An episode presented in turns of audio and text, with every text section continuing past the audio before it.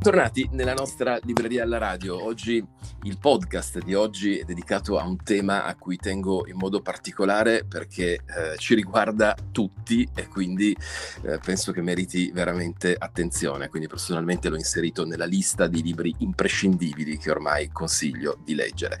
Lo ha pubblicato il saggiatore, si intitola 8 secondi e lo ha scritto Lisa Iotti. Benvenuta Lisa. Grazie, grazie. Grazie Gra- dell'imprescindibile. Eh, ma lo, lo, è davvero. Poi guarda, chi mi conosce sa che sono molto selettivo e quindi eh, ti sei guadagnata veramente con, con, la scrittura di questo libro. Perché guarda, comincerei eh, da qui, perché rispetto a quello che uno può pensare rispetto a un saggio, invece intanto è scritto in modo molto piacevole perché tu è come se ci raccontassi la tua ricerca e partirei proprio da qui, cioè eh, come nasce questo tuo viaggio nel, nel tema della distrazione e dell'iperconnessione. Beh, intanto nasce perché sono una persona estremamente distratta ed estremamente iperconnessa. Adesso molto di più di quando è nata l'idea di questo, di questo libro, che prima è stata in realtà una trasmissione di presa diretta che si chiamava Iperconnessi, ehm, che è un programma di Riccardo Iacona, quindi prima nasce come trasmissione, poi nasce invece, poi dopo diventa, si trasforma, si approfondisce, diventa un libro. E, e quindi ho cominciato a ragionare su questi temi, guarda, era il 2018, quindi qualche anno fa, ma eravamo già in piena era iperconnessione, non è che eh, non è che ho scoperto una cosa nuova o che ho una particolare capacità di visione, però è vero che ehm, quella, in realtà eh, a me per prima ha colpito scoprire come quella che per me era, una, era così una, un pensiero, un dubbio e un'intuizione, eh, in realtà è frutto di grandissimi studi nel, nel mondo, cioè è, alla, è al centro di una serie di ricerche che io ignoravo, sinceramente non pensavo che la neuroscienza si stesse così uh, applicando a studiare, a capire qual è l'impatto, i, i mille impatti, diciamo, non l'uno, di questa tecnologia, di, nostra, di questo nostro stare sempre con questo computer potentissimo attaccato in tasca eh, nelle nostre vite. Tra l'altro... Eh, adesso sentito qualche giorno fa no, c'è stato questo, grande, questo grande scoop no, fatto dal Wall Street Journal insomma con l'intervista a questa ex di, di Facebook e io leggevo un po' le, le, le dichiarazioni. In realtà in realtà quello che lei ha è, è bello, è giusto, è importante che oggi qualcuno ci venga a ricordare questo, non è nulla di nuovo, però è incredibile, non so se hai notato come eh, qual, qual, è stato l'impatto anche sui giornali, sulla gente, di qualcosa che in teoria dovremmo già avere assodato, cioè dovremmo saperlo, che cosa significa eh, stare tutto il giorno connessi su dei, so, su dei, social che incoraggiano la nostra parte peggiore, diciamo, che tirano fuori il peggio perché eh, guadagnano banalmente nos- sul fatto che noi stiamo lì attaccati e come ci stiamo attaccati non certo se uno condivide un pensiero profondo, mitigato, mite o complesso, ma eh, naturalmente com- come dire, eh, stimolando la, la, la nostra, il nostro cervello rettile, il peggio, cioè quello che si eccita sulla rabbia, sulla polarizzazione, sulla disinformazione, di cui insomma gli effetti credo che siano davanti agli occhi di tutti, però il fatto che qualcuno oggi lo venga a dire e ci faccia eh, come dire, e ci faccia, e faccia così scalpore, mi fa pensare che è ancora un tema tutto da dissodare, tutto da interiorizzare, cioè non abbiamo per niente forse capito in realtà che la posta in gioco, perché quello che questa mh, ex ingegnere di, per carità, fo- fortissimo quello che dice, ma è qualcosa che molti altri di queste gole profonde o wish the blower, come si dice adesso, non stanno dicendo da anni. E, ehm, e, poi la cosa bella è che ogni volta che qualcuno di questi esce e ci spiega, ci spiattella eh, il, il, meccanismo per il quale noi stiamo tutto il giorno risucchiati dentro a questo schermo e che cosa comporta per il nostro cervello e per le nostre relazioni, sto pensando soprattutto ai più giovani, ma anche ai più grandi, però insomma gli adolescenti, i ragazzini sono quelli più assolutamente più vulnerabili, più a rischio.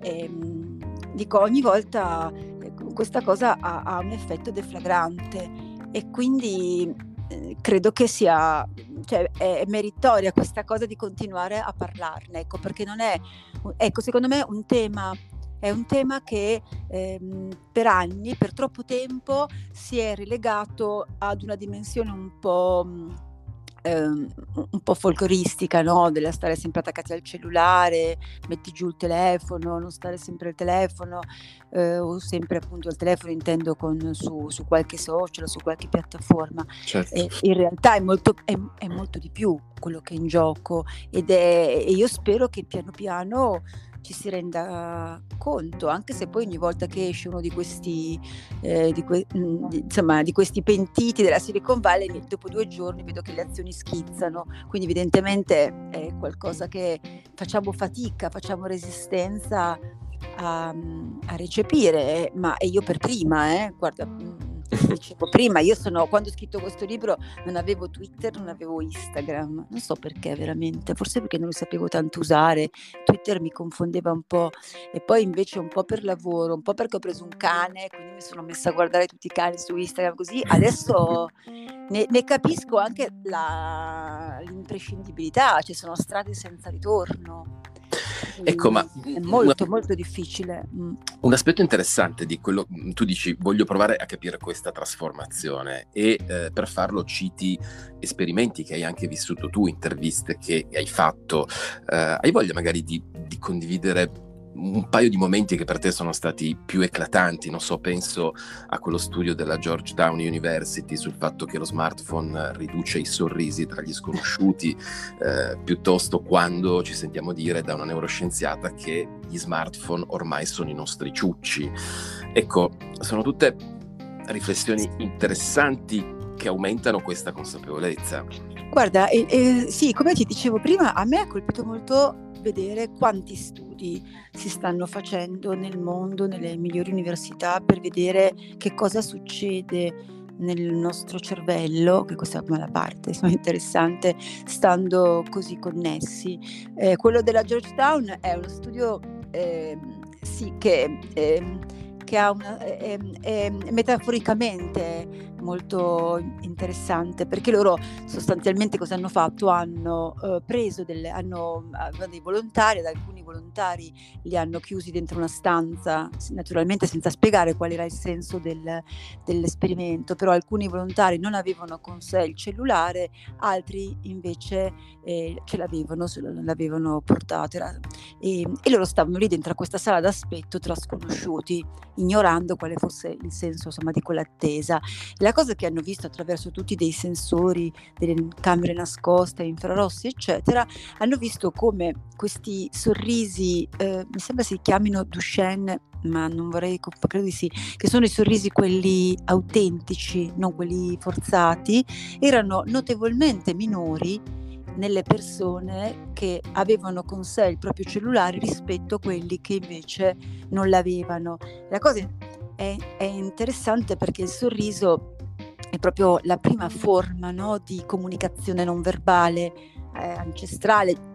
Ce l'hanno anche, anche, i neonati in qualche modo capiscono il valore di un sorriso, è proprio un, un qualcosa che ci portiamo dietro dalle origini della storia e eh, gli antropologi spiegano no, come il sorriso, dietro al sorriso c'è un mondo, no? dietro al sorriso quello vero, quello, quello autentico, che poi loro capiscono diciamo, rispetto a quello finto da una serie di muscoli, da, da come si muovono certi muscoli del viso. E, ehm, e il, il, sorriso è una forma, non, è, è, non è solo una forma, dice, è come una, un'interazione che tu hai no? con, con, l'altro, che vuol dire anche eh, mi fido di te.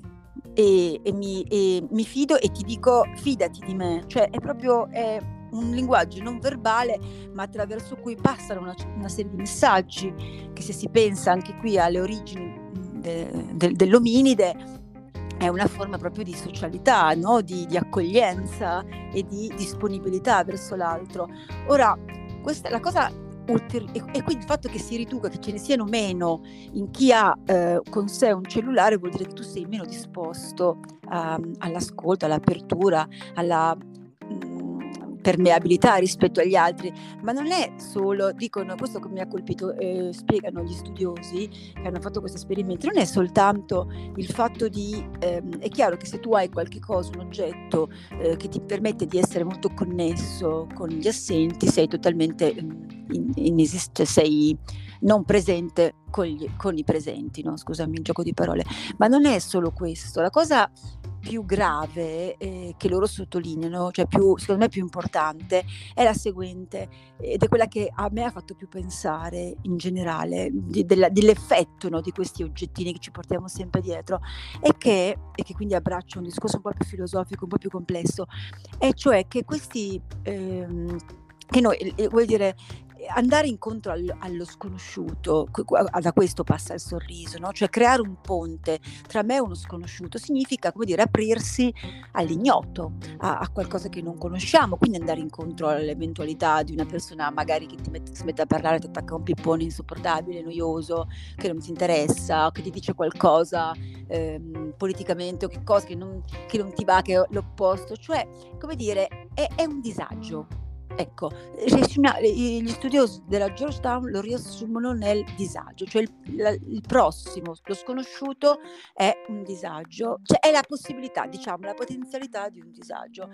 Il cellulare, la, cosa ci permette lo smartphone e tutta quindi la nostra rete di connessioni, di evitarci questo disagio, perché noi ci connettiamo quando ci pare, rispondiamo quando ci pare, guardiamo le cose che ci pare e questo secondo me è l'aspetto su cui dobbiamo cominciare a, a riflettere molto, perché eh, per, quindi che passa attraverso quel piccolo sorriso che hanno trovato gli studiosi, no?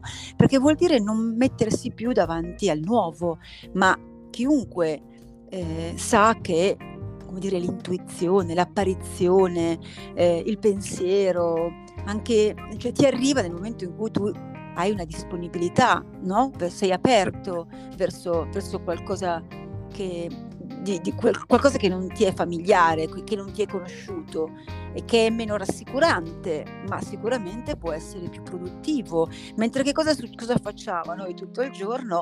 Stiamo dentro una, questo, si sa, dentro questa bolla che però è una bolla non solo di informazioni e, di conferme di quello che noi già sappiamo, perché questo facciamo, no? attraverso questo che fa l'algoritmo, ci replica e ci ripropone quello che noi abbiamo, quello che abbiamo visto, ce lo riporta e ci conferma che tutto il mondo gira attorno a quell'idea.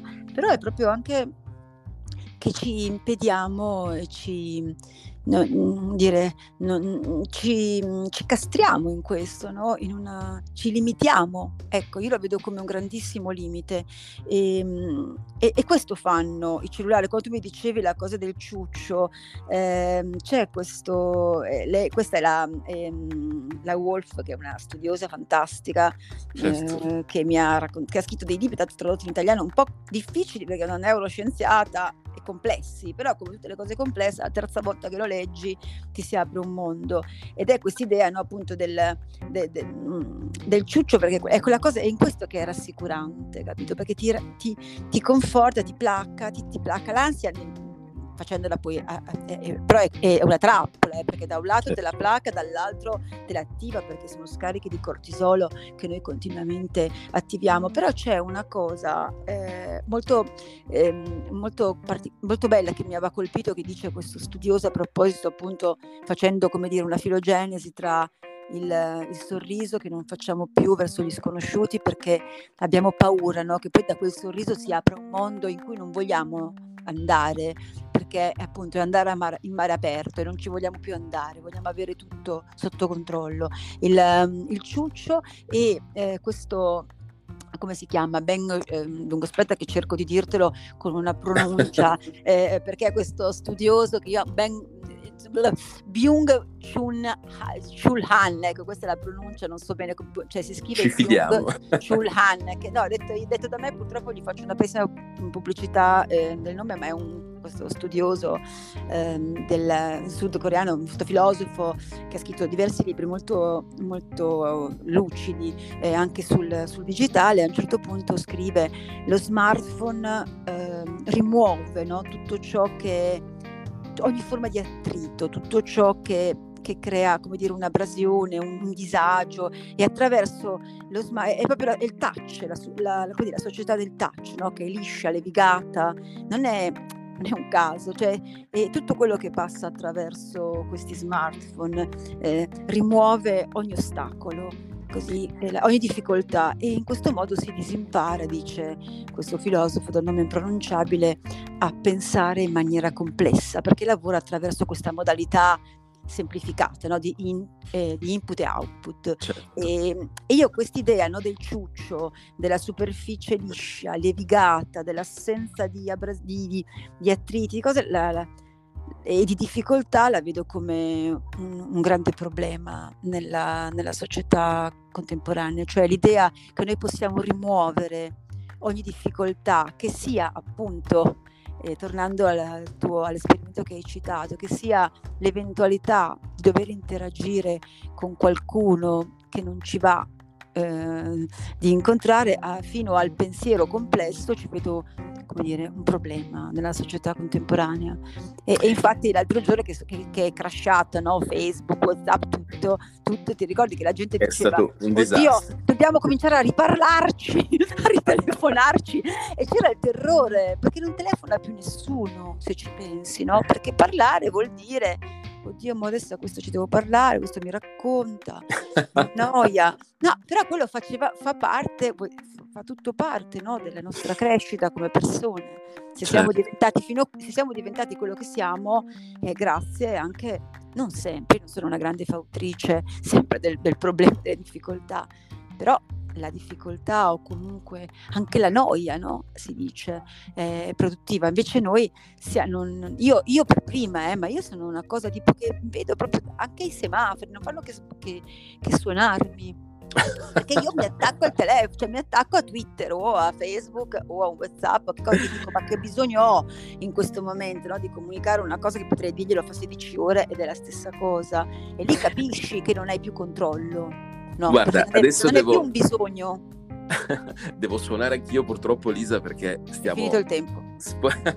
sì, ma è la conferma che è un argomento incontenibile in, in, un podcast così, però eh, il mio obiettivo è quello di incuriosire, quindi motivo in più che secondo me appunto chi lo ascolterà avrà voglia di approfondire ulteriormente perché 8 secondi veramente contiene un sacco di spunti interessanti che, ripeto, senza retorica, è quello che mi è piaciuto, ma quando prendi magari in mano per l'ennesima volta lo smartphone ti offre sicuramente un pochino più di consapevolezza. Quindi per questo grazie Lisa Iotti e ricordo il titolo 8 secondi, viaggio nell'era della distrazione e lo ha pubblicato il saggiatore. Grazie, grazie Lisa, un abbraccio. Grazie infinito. Ciao.